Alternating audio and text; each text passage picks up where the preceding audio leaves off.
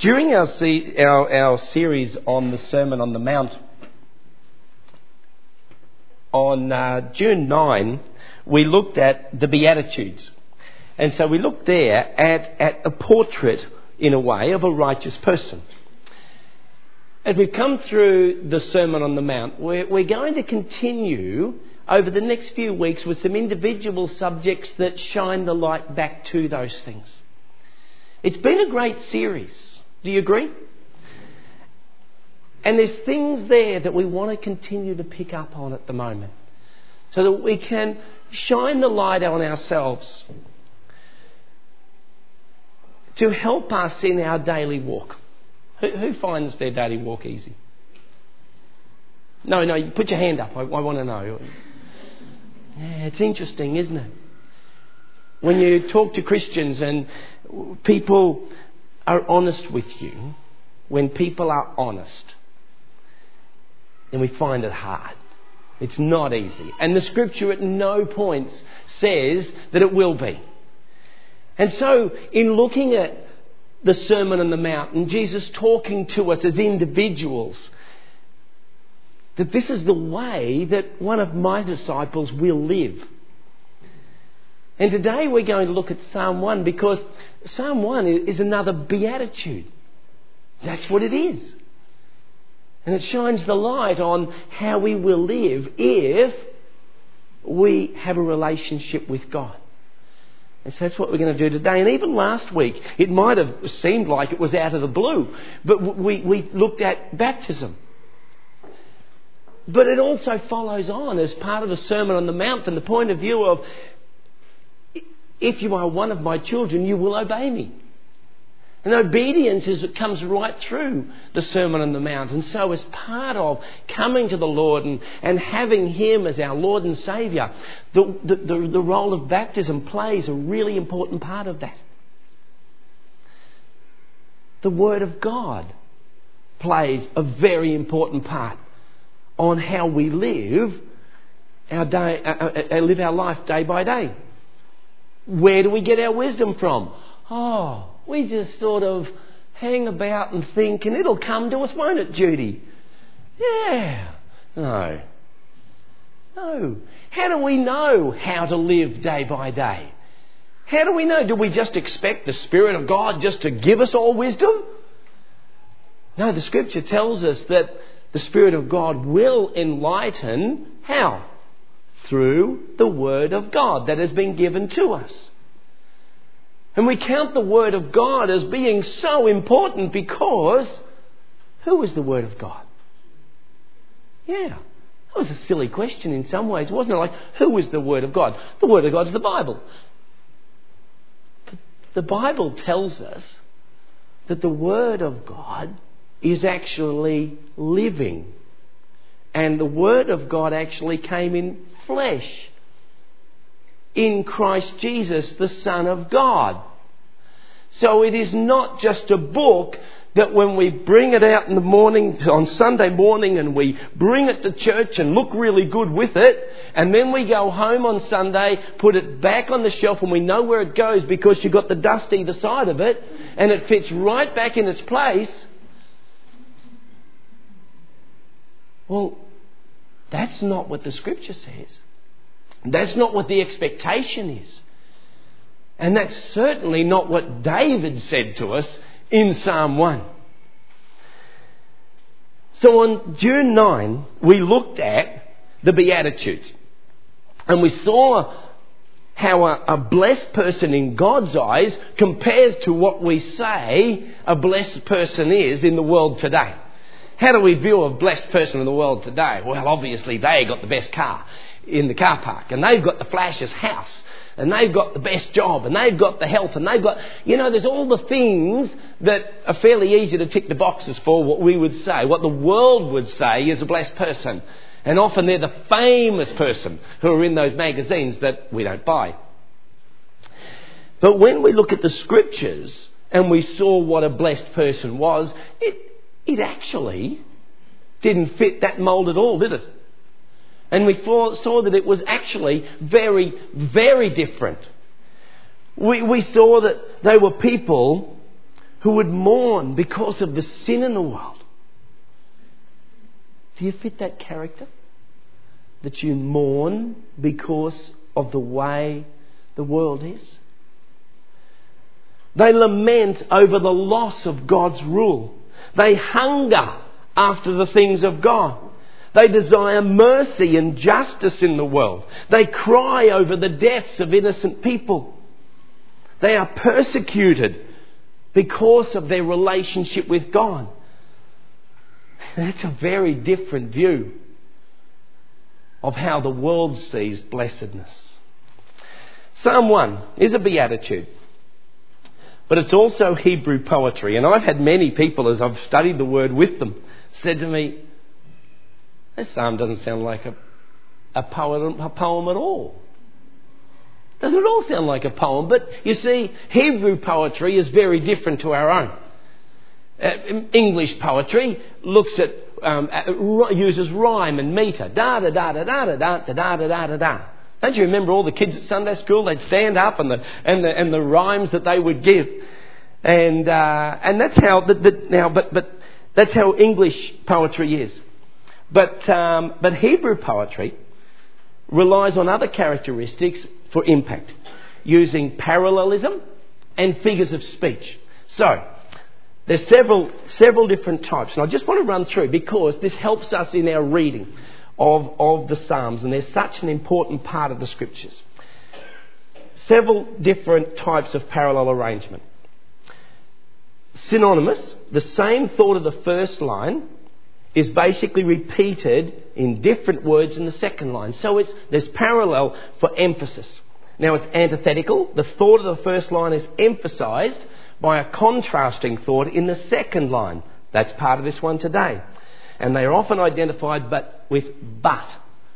Synthetic. The second line explains on, um, or further develops the idea of the first line. Climactic. The second line repeats with exception the, the last lines. And emblematic, one line conveys the main point, the second line illuminates it by an image. So you see that there's a lot of repetition in the Psalms, but it does it to emphasize the points. So let's concentrate on Psalm 1, being a beatitude and, and continuing our theme from the Sermon on the Mount. Blessed is the one who does not walk in step with the wicked or stand in the way that sinners take, or sit in the company of mockers, but whose delight is in the law of the Lord, who meditates on his law day and night. That person is like a tree planted by streams of water, which yields its fruit in season, whose leaf does not wither. Whatever they do prospers. Hmm, that's an interesting one. Not so the wicked. They are like chaff that the wind blows away. Therefore, the wicked will not stand in the judgment, nor the sinners in the assembly of the righteous. For the Lord watches over the way of the righteous, but the way of the wicked leads to his destruction. I've heard some people say, yeah, but Garth, that was in the Old Testament. We now live in New Testament times. The stuff in the Old Testament was very much about poetry and, and uh, the law and all of that sort of stuff. And how much relevance does it really have for today? So when we look at things like that, is that something that we actually should be studying today? Or should we be, should we be set in the New Testament and, and, and hearing the words from the apostles? Because that's far more relevant being after the death of Christ. Far more relevant to where we live today. Have you heard that? I've heard it many, many times. Well, let me just read something from Ephesians chapter 4, verses 17 to 19. And I'll reflect on Psalm 1. This I say, therefore, affirm together with the Lord that you walk no longer, just as the Gentiles also work, walk in the futility of their mind. Oh, didn't we just read that? Who does not walk in the counsel of the wicked? And what about verse 18? Being darkened in their understanding, excluded from the life of God because of the ignorance that is in them, because of the hardness of their heart. Oh, nor stand in the path of sinners. Verse 19, and they have become callous, have given themselves over to sensuality for the practice of every kind of impurity with greediness, or sit nor sit in the seat of scoffers. You see, the scriptures don't leave stuff from the past and not repeat it as we go through it. The law of God was given right back there to Moses. And it hasn't changed right through to Revelation or today. So when we go back to that first chapter in Psalms, this beatitude given to us by David, it is as relevant today as it was then. It has not changed throughout history. It was re-emphasized by, uh, in, in, the, uh, in the New Testament by Paul and others. And it's as relevant today as it ever was. And the relevance is this that you and I can have no wisdom whatsoever without the Word of God being within our hearts. Without the Word of God being the foundation for the things that we do. If I went to Chris and I asked him a, a, question and he says, oh, about life, and he says, oh, well, what I reckon, Garth, is. Now, how would I respond to that in comparison to going to Chris and have a question about life? And he said, you know, Garth, I read in the book of Ephesians that da da da da da da da. Which time do you think I'd take more notice of? If I have a difficult question about life, and I go to my neighbour who's not a Christian, and he gives it to me from his experience of nine divorces. Or I go to the Word of God and he said, God hates divorce. And this is the pattern for a good husband who'll treat his wife in such a way that she will never, ever, ever want to leave him. Who would I believe?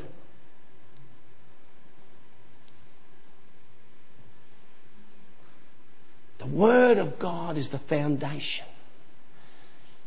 The Word of God is that anchor.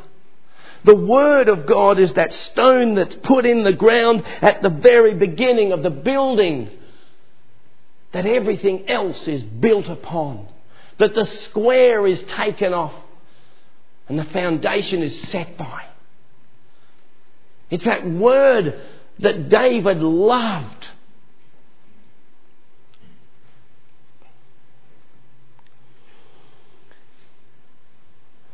Whose delight is in the law of God, who meditates on his law day and night. Deuteronomy 4 says, See, I have taught you decrees and laws as the, law my, as the Lord my God commanded me. This is Moses speaking.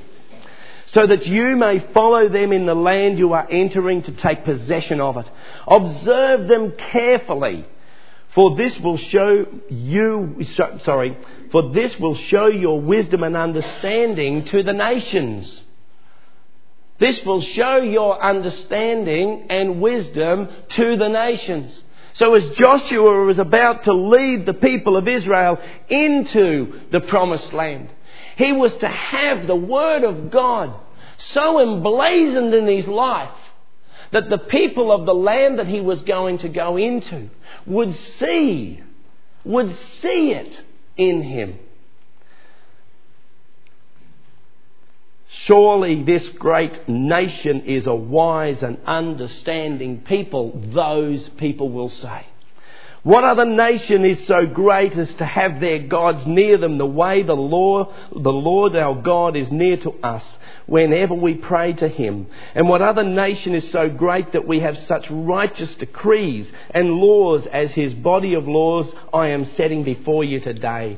Only be careful and watch yourselves closely so that you do not forget the things your eyes have seen, or let them fade from your heart as long as you live. Teach them to your children and to their children after them. Remember the day you stood before the Lord your God at Horeb, when he said to me, Assemble the people before me to hear my words, so that they may learn to revere me as long as they live in the land, and may teach them to their children.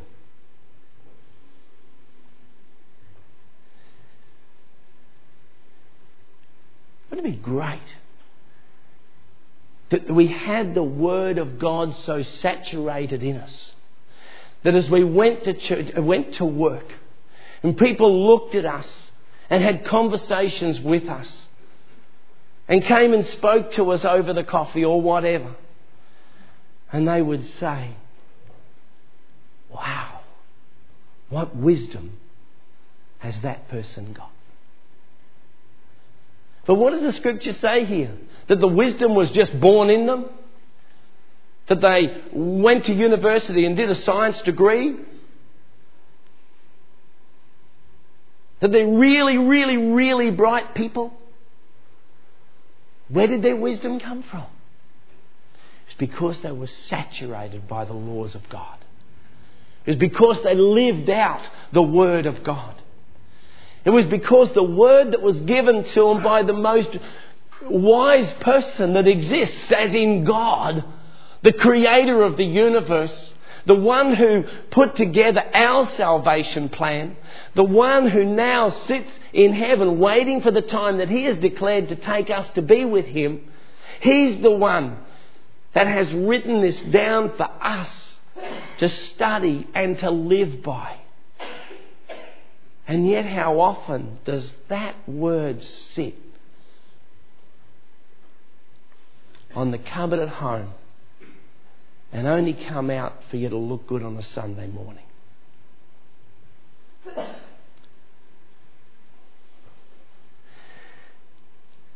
2 Timothy 3:16 and 17 says all scripture is God-breathed theopneustos from the very heart of God and is useful for teaching, rebuking, correcting and training in righteousness so that the servant of God may be thoroughly equipped for every good work. I think, I, rem- I think I've shared before that I, I was standing in the library at primary school. It was grade seven. And I was in there with Robert Stone. You probably don't know him. And he said to me one day as we were looking at a certain section of books, Lee's wondering why I was in the library. the, I was hiding. and, and Robert said to me, I wonder what's going to happen at the end of time. And in my understanding as a, as a 12 year old boy, I told him what my understanding was that the Bible says that Jesus is going to come and he's going to take us, those who love him, to be with him. And he will, in, in his time, create a new heaven and a new earth, and sin will be gone. And I said this to him as a 12 year old. And he stood there and listened to me, and then he said, Yeah, but I wonder what will really happen. Well, I didn't know any different. And I still don't know any different. I may have developed my thoughts a little more from there, but the basic truth is exactly the same.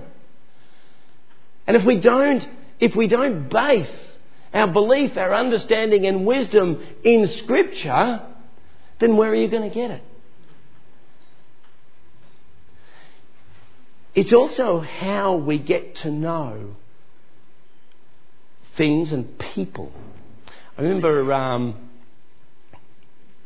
a couple by the name of John and Pat May, and uh, one lived in Western Australia and one lived in Victoria. I think it was John in Western Australia and, and Pat in Victoria. And they wrote to each other, like for this side, like they wrote to each other. They didn't do this. They didn't Skype. They didn't text. They didn't any of that. This is back in the way of, of the day of pens and and um, and we know what pens do, don't we, Tony? and and that's why we don't use them anymore. But they wrote to each other for three years, for three years, and got to know each other. Wow, wow. Noel, you listened to our podcasts for how long before you came to church? Over two years. So Noel knew what we believed in this church before he set foot in it. He knew what we believed. Over that two years of hearing what we preached from this word, he knew what we believed.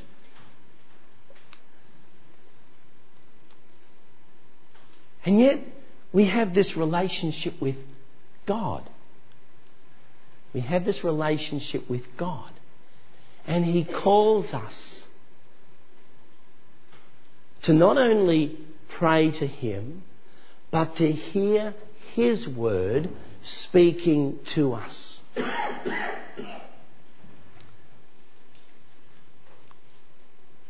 So the person who loves to feed on the Word of God, that person, according to verse 3, is like a person planted, uh, sorry, so that person is like a tree planted by streams of water, which yields its fruit in season, whose leaf does not wither, whatever they, can, whatever they do prospers.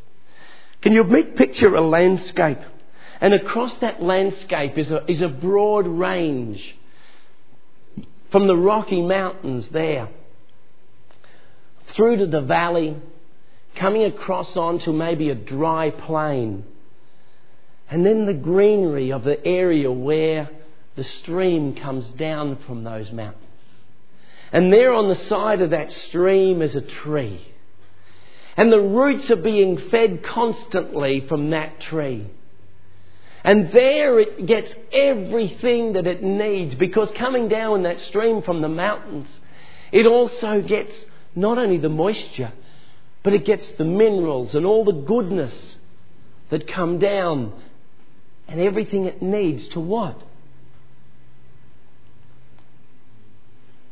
To produce the fruit that it needs to produce as a tree.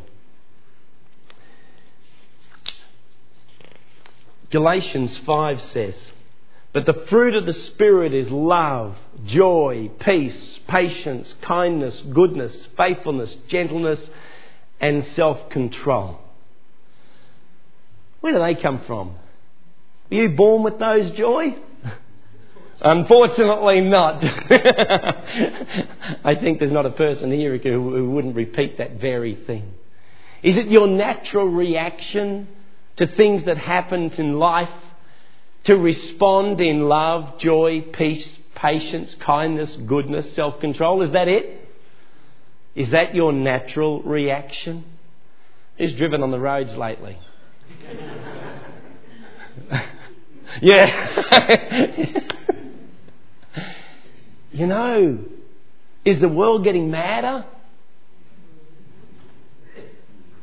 Sometimes the tiniest thing just sets people off, doesn't it?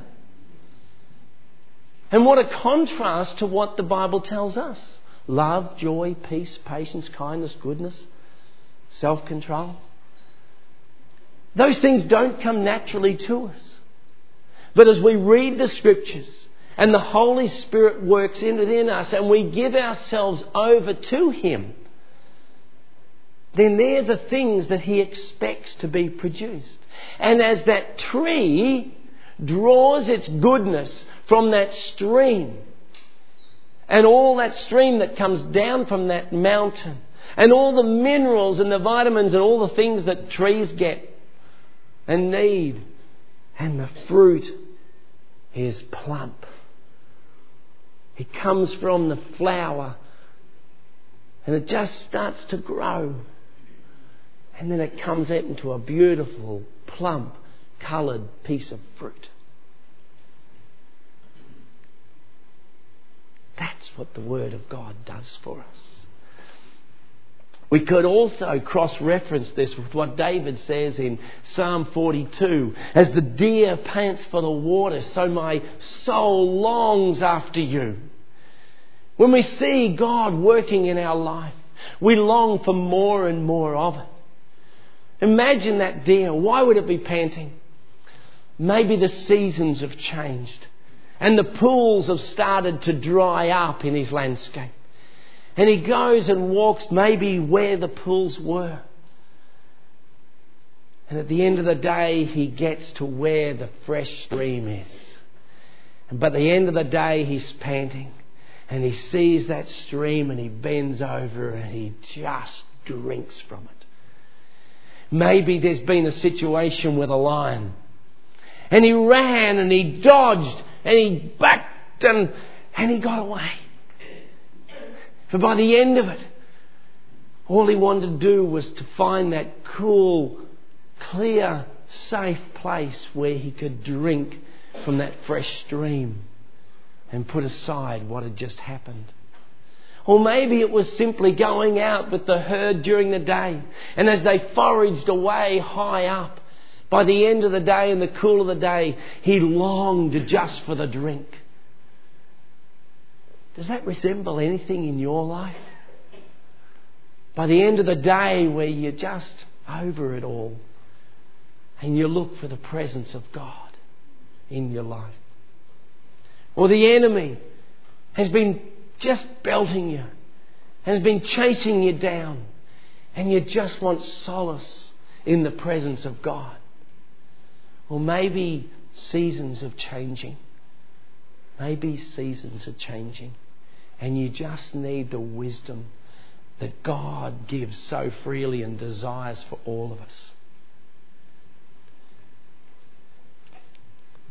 Do you know, it's interesting. There's the contrast verses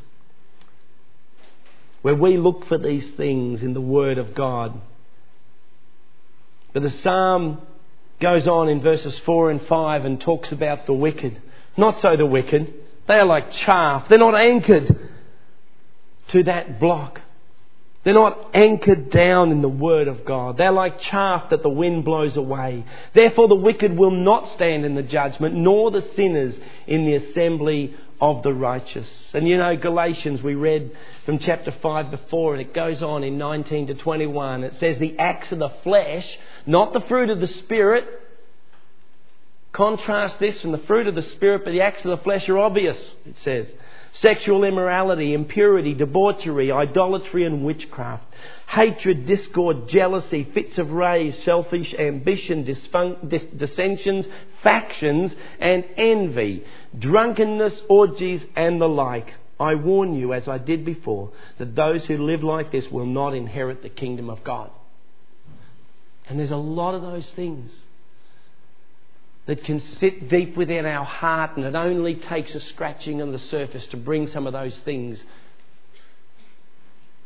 And so, you know, how much we, we try to live the life of the fruits of the Spirit. Sometimes the jealousy and the fits of rage just come to the surface. Sometimes the discord or the creating discord to get our own way. The selfish ambition so many of these things are only just below the surface. But it's only the Word of God and, the, and our desire to spend time with God and seeking Him by His Spirit to change us, to take those things completely out of the way. And as we learn to love the Lord our God with all our heart and all our soul and all our mind, and love our neighbour as ourselves, that we really work at putting these things away. Because if we love our neighbour, if we love the Lord, hatred, discord, jealousy, fits of rage, we know the, the, the damage they do, the selfish ambition. God wants us to be very, very, very different people to that. I said before, and I'm sorry, that. Uh, that it was when, when Moses was speaking to Joshua before in, um, in, um, in that Deuteronomy chapter, it wasn't, and I'm sorry. I, I meant to say that it was Moses speaking to the people at that point. point, and here in Joshua 1, God hands the leadership over the, of the Israelite nation over to Joshua, and this is what he said: "Be strong and very, and sorry, be strong and very courageous."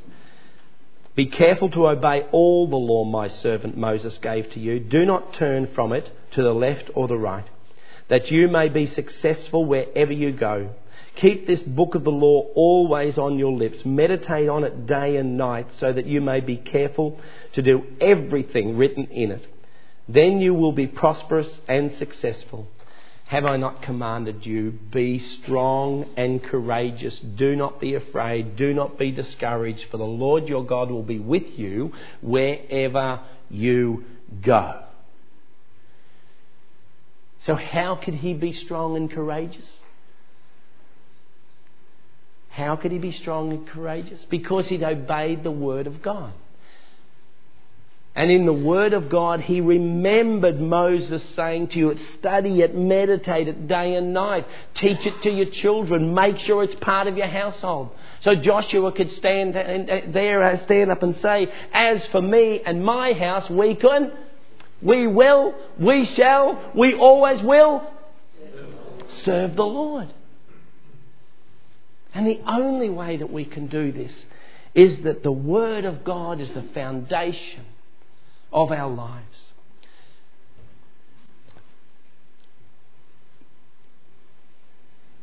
David, the man after God's own heart, created a pattern for life, and this was it.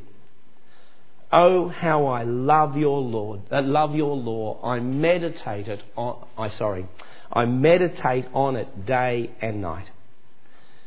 Philippians 4 8 says to us, Finally, brothers and sisters, whatever is true, whatever is noble, whatever is right, whatever is pure, whatever is lovely, whatever is admirable, if anything is excellent or praiseworthy, think on such things. And where are we going to find those things? Where are we going to find those things? We're going to find them in the salvation of God. We're going to find them in the gifts of the Spirit. We're going to find them in thinking on what God has done for us to bring us into this relationship with Him. There, that's where we're going to find them. We're not going to find those things in the political sphere.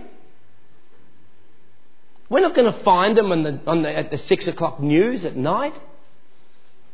There was a song that came out in the 70s, horror movie, the six o'clock news. We're going to find the things that are good and uplifting and the things that bring the fruit of the Spirit through to the, to the surface. You know, I've just uh, been working on my lawn. Mari will probably laugh now because we've been talking to her about it. Last year, I didn't maintain my lawn. This year, I'm suffering. I have these brown dead patches and I've got weeds galore coming through. And so I've been digging weeds and I've been spraying and I've been sprinkling with, uh, w- with a uh, product to kill the grubs and so forth that are in there eating the roots. And I've been fertilising, desperately trying to bring it back to the lawn that I desire, Chris. I'm very partial to my patch of lawn. I don't have that synthetic stuff, Brian. But I have to work on it because I let it go. And my desire is that that lawn that I have is so healthy and so strong and its roots down deep and it's tightly packed so that the weeds can't come through. So, my desire in my life as I walk day by day with God is that the fruit of the, of the Spirit is coming through because of my walk with God and my meditation on the things of Him. Because deep within me are all of those other things that were there because of my carnal nature. But if I work hard at the good things, if I work hard at what is noble, what is true, what is right, what is pure, what is lovely, and what is admirable, if I work hard at the love, joy, peace, patience, kindness, goodness, and self control. And if I fertilize that with the Word of God, then my desire is, and what I think will happen, is that we'll be so strong that the weeds can't come through. And I would encourage you today that the Word of God, which is powerful, and sharper than any two edged sword. And as we allow it to divide us, as we allow it to open us up, and, we, and, and, and allow God to take the things that are there, the things that are not right, the things of the flesh, and to take them away and to replace them with the things that are good. It doesn't just happen by magic. It doesn't just happen because we claim Christ as Saviour. It happens because we put the work in. Let me pray.